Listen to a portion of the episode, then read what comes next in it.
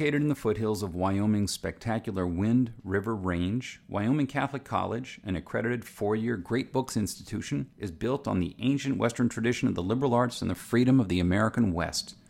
The college offers its students an immersion in the primary sources of the classical tradition, the grandeur of the mountain wilderness, and the spiritual heritage of the Catholic Church. Students experience the illumination of imagination and intellect through the great books and traditional disciplines, literature and philosophy, mathematics and theology, science and Latin, and an outdoor program second to none. The college celebrated an in person graduation with its seniors last year and welcomed its largest freshman class ever this year. Learn more about the college's unique space in the world of American higher education at wyomingcatholic.edu.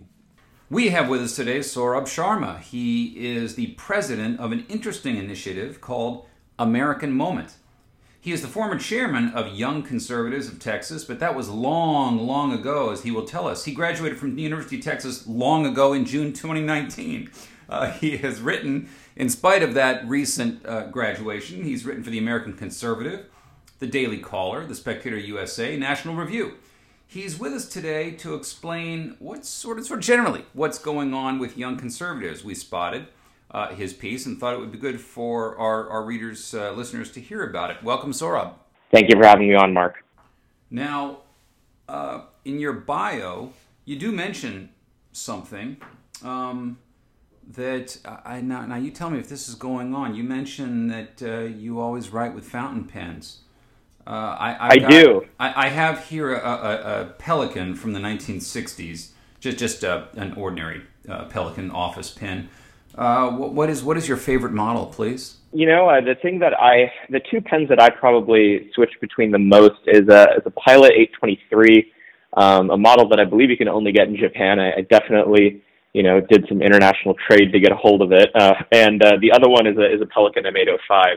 Uh, those are sort of my two favorites. Although I also really like uh, an Aurora uh, Aurora 88 that I have. Um, I don't nearly get to write as much as as I used to, kind of in college and stuff, because you know what work is a is a mostly digital thing these days. But I'm looking for all sorts of excuses to to write more, up to and including you know potentially just trying to to to write out the Bible by hand or, or something like that. I think I think that that is a good old fashioned exercise that can only uh, improve one's uh, uh, prose style and moral character. So uh, I I'm, I'm, with you on that. You know, just uh, uh, again off topic. Is there a kind of a retro thing going on with your age group that you've seen? LPs and, and fountain pens, things like that. Yeah, I, I would I would put it kind of in, in two buckets. One is the the desire to return to more analog forms. Uh, and that takes all sorts of different manifestations. It's everything from wanting a traditional straight razor for shaving to maybe using fountain pens to preferring a certain kind of wind up watch and, and everything in between.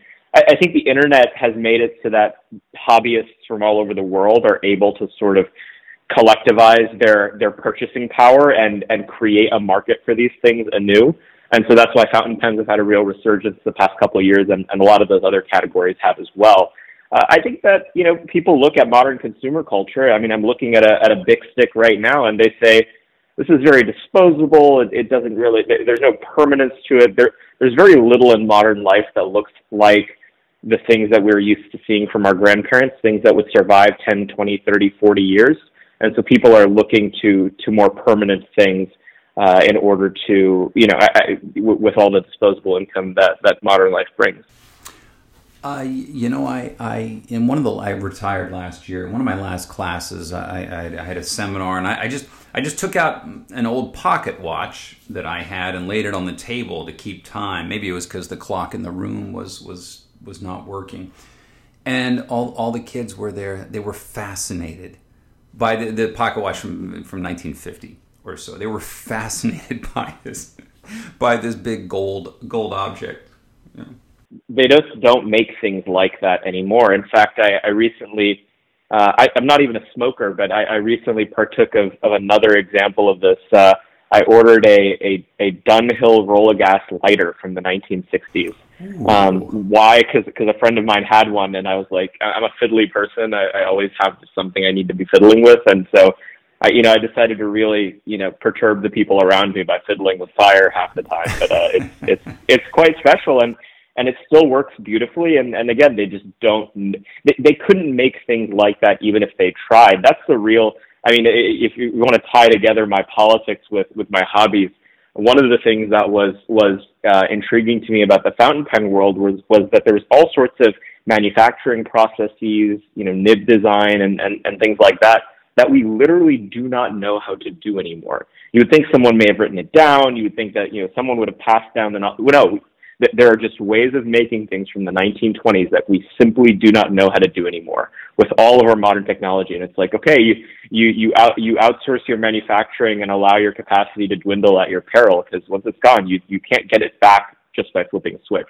Right, and you know, there's a there, there's a pride one can take in knowing how to fix things. Uh, and I, I, try to pass that on to my son because it's very unusual for them to be able to fix things, uh, to you know, to know how to tinker with things. And and uh, one of the benefits, putative benefits of the digital age is we don't have to do all that work anymore. Things are so disposable. They're so uh, replaceable instead of fixable. And I, I, well, maybe maybe that is tied into a little bit of your your politics. Maybe there is a connection here. Um, and we'll, we'll get to that now. Uh, as everyone knows, there's a battle in conservative circles between establishment conservatives and the more populist conservatives. Is that battle taking place in, in your age group too? The generation, you're sort of the border of millennial and Generation Z?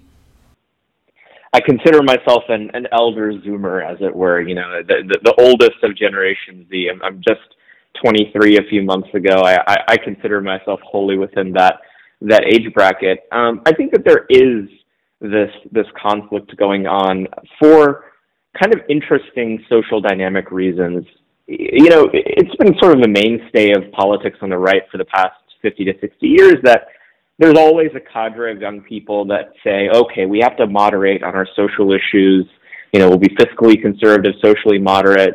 You know, don't pay too close attention to these cultural ones. Allow me to to be on the right, but to be in good standing with my social cadre, and and that's been normal. And and you see a lot of that today amongst younger uh, conservatives. Uh, you know, you, you see the the sorts of people who would look to maybe a Larry Hogan um, uh, in Maryland or uh, or who's that governor in uh, in Massachusetts? I'm forgetting his name right now. You know, they, they, they would look to those leaders, uh, you know, people like Evan McMullin or Mitt Romney and and others as sort of the standard bearers for their vision of conservatism. Uh, that's normal. But w- what's weird about this moment is that there is also a very serious and growing contingent of more populist and nationalist young people. Uh, I think inspired by in some cases, a, a particularly revanchist left uh, and, and social pressures that, that end up going too far in the other direction uh, for young people to the point that they rebel against them as opposed to conform, uh, but also the recognition that there are dark days ahead for young people if we don't right certain pathologies in American life and in Western life writ large. The the impossibility of having a family and owning a home because of crippling student debt and the state of our economy, the runaway credentialism that means you have to get more and more degrees just to get uh, entry level jobs, uh, the feeling that the country is in decline or at the very least in stasis, and the concept that we will necessarily lead a better life than our parents did is very much an open question. So that has inspired not an overwhelming cadre. I'm not even saying it's 10% of young people, but a, a statistically significant and politically potent cadre that, that will work very hard to ensure that some of these issues get the light of day. I wonder how did they how did they take the election, the November election? Did did, did a lot of the, the first group that you were talking about, those who want to get along socially uh, in the conservative side, did they do you think they voted for Trump? Did they slip over to Biden? Did they go that far? I think it depends on who exactly you talk about. If they if they're you know young politicos and they want to get involved, it was very uncontroversial to vote for Trump a second time around. In fact, it was kind of a, a career necessity for certain of them. Uh, if you're talking about more kind of a, a vaguely center right leaning or maybe moderate person just out in the electorate, I think a lot of them did in fact vote for Biden. Uh, in some ways, Biden was the the best case scenario for them coming out of the Democratic Party, and they saw him as, as generally not a cultural revolutionary, and, and they thought that his administration would be characterized by relative uh, cooling of the culture war. Of course, I think that was extraordinarily foolish, and we're seeing how that's not what has happened. Uh, and so a, a, good deal of them did vote for Biden, and, and the polling bears some of this out as well. Uh, that that younger Republican identifying people did break from the president um, in 16 and 20, but uh, that you know that, that they were probably particularly comfortable with voting for Joe Biden. In your piece, uh, your essay that you had. Um, entitled, We Must Build an Elite for This American Moment. You open by saying that the great failure or disappointment of the Trump administration was not the policies, but the inability to implement policies. What do you mean by that? President Trump ran on an agenda that was very distinct from the rest of that field in 2016. You know, especially in kind of conservative think conser- the conservative movement love to elide those differences. But talking about trade and China, immigration, foreign policy restraints, breaking with all of these orthodoxies that have existed on the right for the last 20 years was, in some ways, revolutionary. But it took an outsider to bring that perspective and to break through those orthodoxies in order to win. The problem then was was that same outsider status that was an asset that allowed for ideological entrepreneurship also made it so that the president was uniquely susceptible to sort of elite capture when it came time to actually govern. The ranks of the administration ranging from everyone from you know the 25 statutorily mandated advisors and deputy or sorry assistants and deputy assistants to the president all the way down to you know the most junior staffers at agencies. You know, there's about 4,000 political appointments that a president makes when he comes into office or has the ability to make, along with countless careers that open up and, and can be filled during the time of his presidency. Uh, there were not 4,000 uh, loyal, credentialed, aligned, uh, and, and, and qualified and people. Yeah, yeah, yeah. Right, that understood the Trump agenda. And so, in some cases, uh, aligned but not necessarily competent people were put in these roles and they were quickly shuffled out. Uh, or in in most cases, people who weren't aligned uh, were brought in, and and not being aligned ranged from everything from you know well-meaning standard issue conservatives, you know people who may have come up in the Tea Party or or, or similar eras, all the way to some of the most egregious examples of, of active malfeasance and, and subterfuge. You know, I'm thinking Miles Taylor, who's the author of Anonymous, was uh, the chief of staff of the Department of Homeland Security. Uh, people like John Bolton, H.R. McMaster, you know, even Reince Priebus, the first chief of staff for the president. People who really not only did not understand the president's agenda, but were actively hostile to it and were trying to fit a square peg into a round hole, as it were, and and mold the administration's political capital into their ends. I think it was the great. Yeah, you're right. It was the great failure. It was a personnel failure. I, I do not know why more of these people weren't fired way early in the. I mean, why was Christopher Wray uh, kept or, uh, around? It to me, uh, many many cases like that. Uh, you you refer to some quote the permanent power structure in American politics. Who, who do you mean? The, the, permanent power structure is is not really a, a. I'm not making a value judgment when I talk about that. The thing is, is that even if you know the most libertarian of conservatives' dreams came true and the administrative state was was literally decimated, there are still positions of influence that will exist in politics it, it, to the extent that we continue a vaguely similar regime or governance structure as we have now. You know, these are some of those political appointments that I mentioned. They're the people who are in charge of political parties that are involved with the various think tanks, nonprofits, and advocacy organizations in DC, uh, the people who run major political action committees, congressional staffers, congressmen themselves. There is this constellation of, of seats with bodies in them that will always exist. And uh, part of the thing that, that I'm interested in and that the organization I've started is interested in is recognizing that and, and dealing with the world as it is on that question. because when we don't contend with the reality that those positions exist and will continue to, we put our kind of you know fingers in our ears and go la la la la la and and and hope that everything will be fine when in reality people who do not share our interests and our priorities end up occupying those seats and wielding real power in a way that's destructive. I, think that, that that personnel factor is something the left understands much better than the right. Well, they have does. countless places to house them in, in a lot of ways, right? The institutional foundations that you know fund any organization on the left to the tune of millions have the ability to create a lot of you know parking spots for people when they're out of government, uh, such that th- there, there's there's just job security in being a bureaucrat on the left in the way that there isn't for being on the right, and and there's consequences for that when it comes to the ability to have state capacity and to govern. Let's pause for a moment for what I believe is one of the best schools of higher learning in the country, the University of Dallas, the premier Catholic liberal arts university in Texas. With campuses in Irving, Texas, and Rome, Italy, UD offers a rigorous and exciting core curriculum that sets it apart an education rooted in the great works of Catholic and Western tradition, an education that ennobles and enables students in their pursuit of wisdom, truth, and virtue. Fidelity to man requires fidelity to the truth, which alone is the guarantee of freedom and of the possibility of integral human development.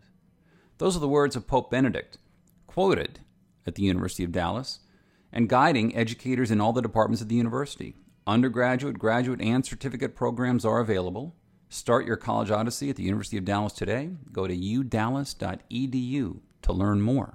Well, what I've also found in, in looking up in some of my, my, my research into into youth issues that college leftist activists, those who really get into student government and want to do things like remove the American flag and things like this, there are hundreds of positions waiting for them when they get out of school in different non governmental organizations and foundations all these groups that you, never even heard of. There, there's a huge pipeline for leftist activists.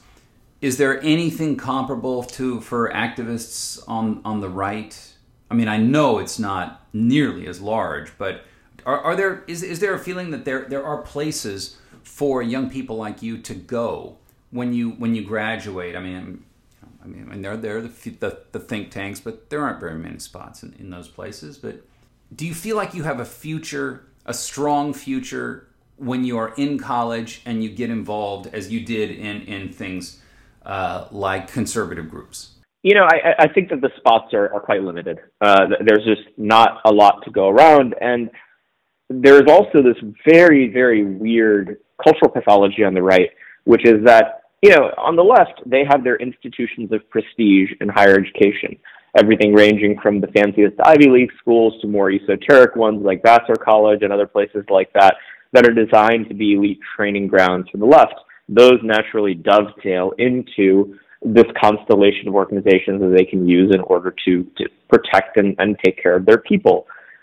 But there's a very weird thing that happens on the right, which is that the right institutions do not draw from right wing cultural uh, you know, mainstays, they draw from those very same left-wing cultural institutions. So a Harvard or a Yale degree holds just as much, if not more, cachet on the political right in Washington D.C. than it does on the left. Uh, hmm. some of that comes from, I think, a fundamental cultural insecurity. It's it's a feeling that you know, well, well, they're actually right. That is the real prestigious thing. But that's not the right's natural constituency anymore, and it probably hasn't been for a couple of decades now. If the right were actually serious, it would be looking for bright people, you know, in the in the Midwest, in the great middle of this country, who didn't go to college, uh, or or perhaps went to to less quote unquote prestigious colleges, and were using those as the funnel for their own elites, as it were. And and my and what I mean by elite is is fairly you know, anodyne. I, I think that anyone who has an outsized effect on politics beyond just a normal voter is to some degree a political elite. That's everything from, you know, the, the most senior advisors to a president all the way down to a staff assistant in Congress. And uh, I get into some trouble when I say this because when you tell someone that they're an elite, there's a there's an implied uh, you know there's an implication there that that they have a responsibility that is concurrent with that. And, and I say yes, you do, and so you should you should wise up and act like it.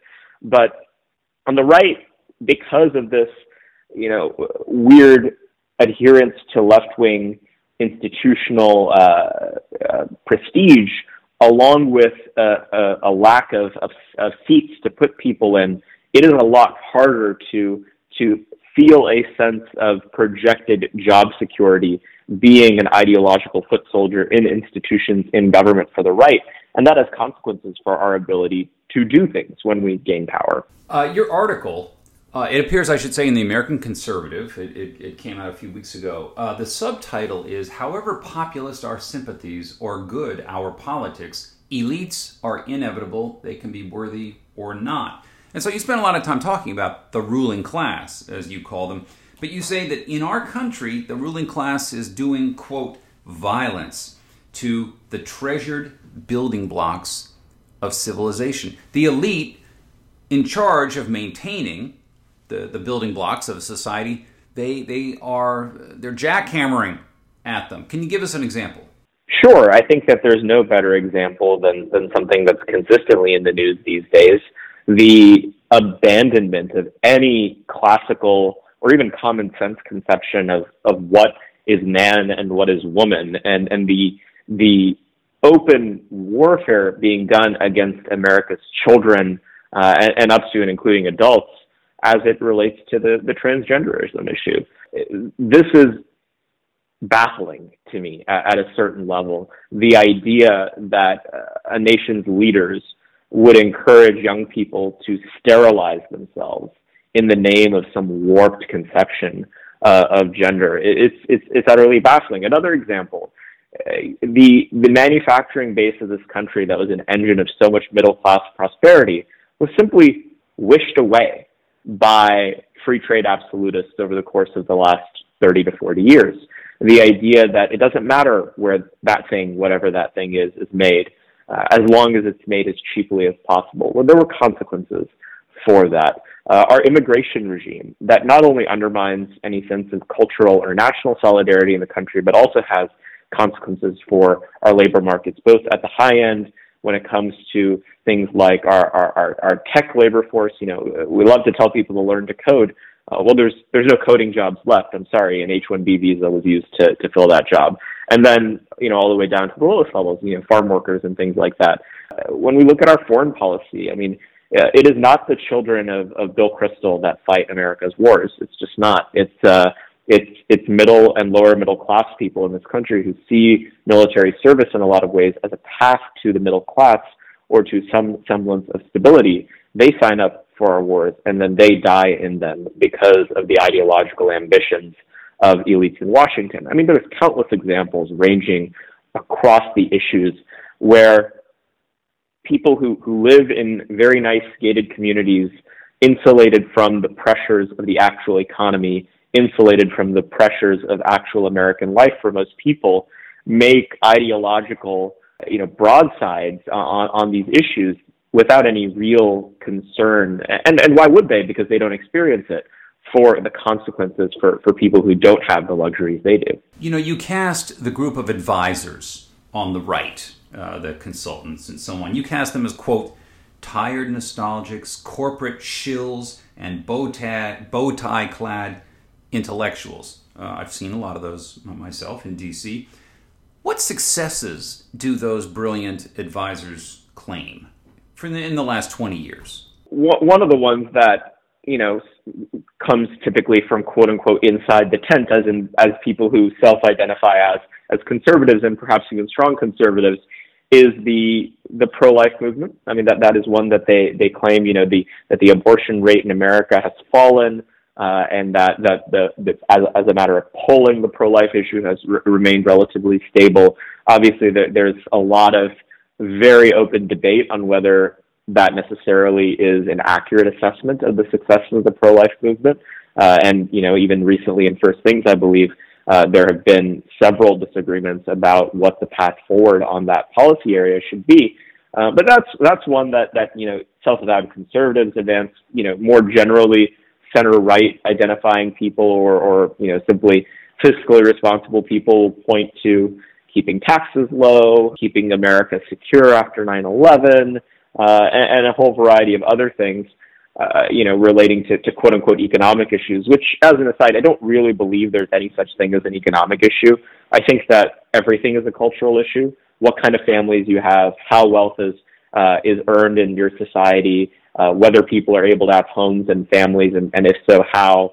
Uh, these are all cultural questions. And, and using a purely economic or, or neoliberal framework to think about them, I think is is one of the great sleights of hand that that a lot of the establishment uses to to pigeonhole uh, those issues as as beyond reproach, as as untouchable by questions of culture. That's how we got the free trade regime that we have now. Was that was considered purely a a quote unquote economic question.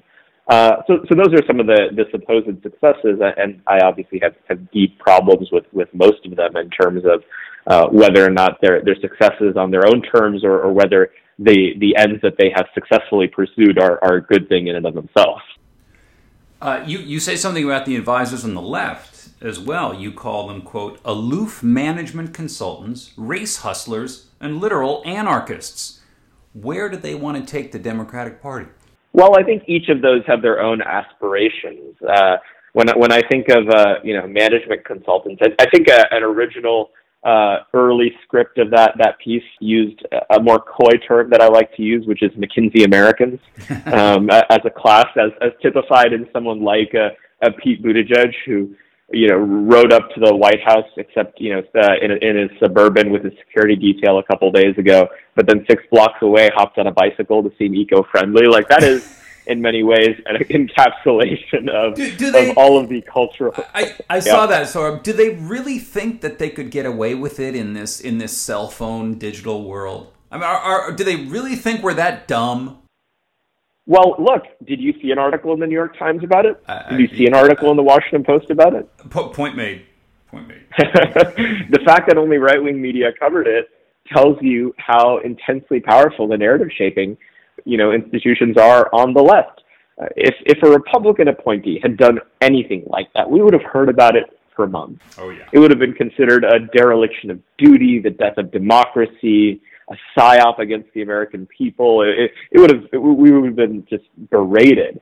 But instead, you know, Pete Buttigieg is allowed to, to do what he wants. I, I I think that when it comes to that professional managerial class, I look at it as the the perversion of American meritocracy, where credentialing institutions for their own sake are able to, to create this clerisy in American life that, that feels like it has the imprimatur to rule. But all of those credentialing institutions are both morally and substantively bankrupt. They aren't creating virtuous or noble leaders. They're, they're creating people who are utterly convinced of their own greatness while having no substance to back it up. People like Pete Buttigieg, who, who only seem to fail up, being a classic example. So, Saurabh, come on, but they but they went to a top school. Well, they did, right? And and and, and it is my contention that at this point, I'm willing to. Uh, someone has to justify uh, even neutrality on on my part if they did go to one of those fancy schools. Like I assume that there's something awry if someone has a degree from Harvard or Yale at this point because the the pathologies that it takes in order to be successful in that system are are truly disturbing, especially as objective criteria like grades or, or standardized tests become an ever decreasing portion of the, the admissions criteria. Uh, one of the that's right the people that I think is a fantastic avatar for this is a story you may have seen a couple of years ago. There was a young a young chap named Ziad Ahmed who applied to Stanford University, and and his one of his essays was simply Black Lives Matter written 100 times in a row. Now he didn't end up matriculating to, to Stanford; he ended up matriculating at Yale, and uh, you know had had a was was very involved with the, the Martin O'Malley and then Hillary uh, Clinton campaigns in 2016, and then the Bernie Sanders campaign in 2020, only to to turn around after Bernie uh, lost to to chastise his fellow leftists, as it were, to to get in line and vote for Joe Biden. Of course, the, the funniest part about all this is that his father is a top quant at Citibank and makes tens of millions of dollars every year, as as this often goes.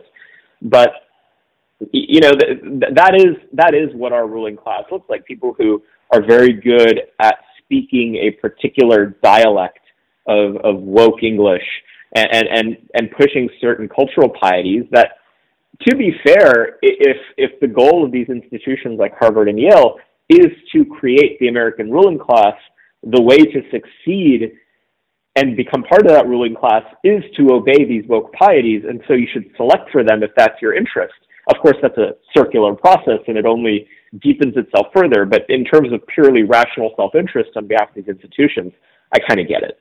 Um, so you know th- that's that's one class. You know the the race hustlers, uh, you know, as typified by people like Ibram X Kendi and Robin DiAngelo, I think are another. And, and there is a, a very potent nexus between these two classes. Nikole Hannah-Jones, who is the, the author and, and, and designer of the 1619 Project, uh, there, there's this great, great image that floats around, especially leftist Twitter, you know, kind of an anti, a- anti-woke leftist Twitter, which is an event that Nikole Hannah-Jones did about, about her project. And, and right below a, a very stern, uh, you know, matronly picture of her uh, is is uh, you know the the logo of Shell Corporation, powered by Shell, and and that's very much what what so much of modern American life is is you know uh, absurd racial ideologies sponsored by our biggest corporations because we do in fact have an industrial policy in America contra libertarians uh, you know presumptions. The, the the industrial policy is just for English majors from Vassar College to be HR bureaucrats at our biggest corporations, and, and they hire each other, and and they can make a very tidy living for ourselves. That's an, that's another set of of seats for institutional players on the left is now just being part of the diversity and inclusion bureaucracy that uh, that permeates all of American life and, and our biggest corporations included. And then some of them just want to make see, see America burn, and that's how you get you know the anarchists after the the George Floyd protests uh, that's how you get Portland, Oregon. That's how you get you know all of the the, the street skirmishes we see. So so that's why my my my my perceived troika of the left is you know McKinsey Americans or the aloof management consultants, the race hustlers, and the literal anarchists. And and they're they're very tactically ecumenical. They very rarely bash one another. They, they recognize that you need uh, you need all three of them in order to advance their cultural agenda, and each plays a different role. Uh, last question. So, uh, you are one of the co founders of American Moment, and your, your article describes it as an organization dedicated to identifying, educating, and credentialing young Americans who will implement public policy that supports strong families, a sovereign nation, and prosperity for all. Uh, what do you want to do in the next three years? Well, in some ways, that article that, that you have been reading from during this interview was, was sort of talking shop. It was creating the justification for what we are trying to do.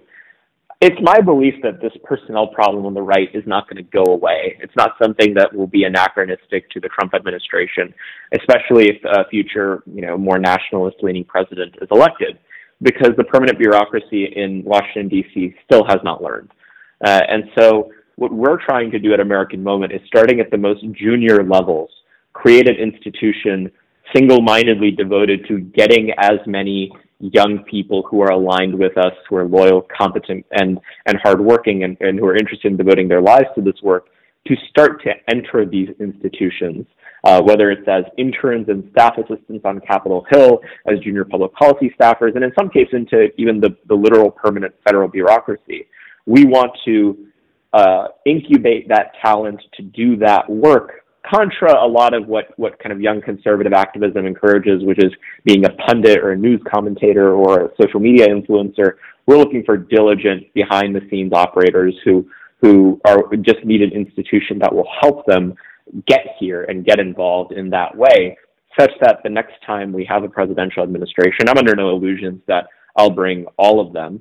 Uh, but if we bring a couple hundred, maybe even as much as a thousand names of people who are fully aligned, who are prepared, and who have the qualifications in order to serve, that some of these problems can can be avoided next go around. Because I, I, I frankly believe that that the American people deserve good governance, and if the right is incapable of providing it, uh, we don't deserve power. And so we are trying to to incubate that talent. It's a little bit of a different approach to young people than a lot of the incumbent organizations have. I'm not really interested in creating a mass movement. Uh, there's others that are better at that uh, my interest is is in incubating, you know, in, in some ways uh, an elite, but a, a just, patriotic, and and and and prepared one to, to lead and govern. The project is American Moment. So, Rob Sharma, thank you for joining us. Thank you, Mark. And thank you for listening to our conversation, which has been supported by Wyoming Catholic College, which combines great books, the Catholic tradition, and the great outdoors of the American West into an extraordinary education. Go to wyomingcatholic.edu or contact the admissions office at 877 332 2930.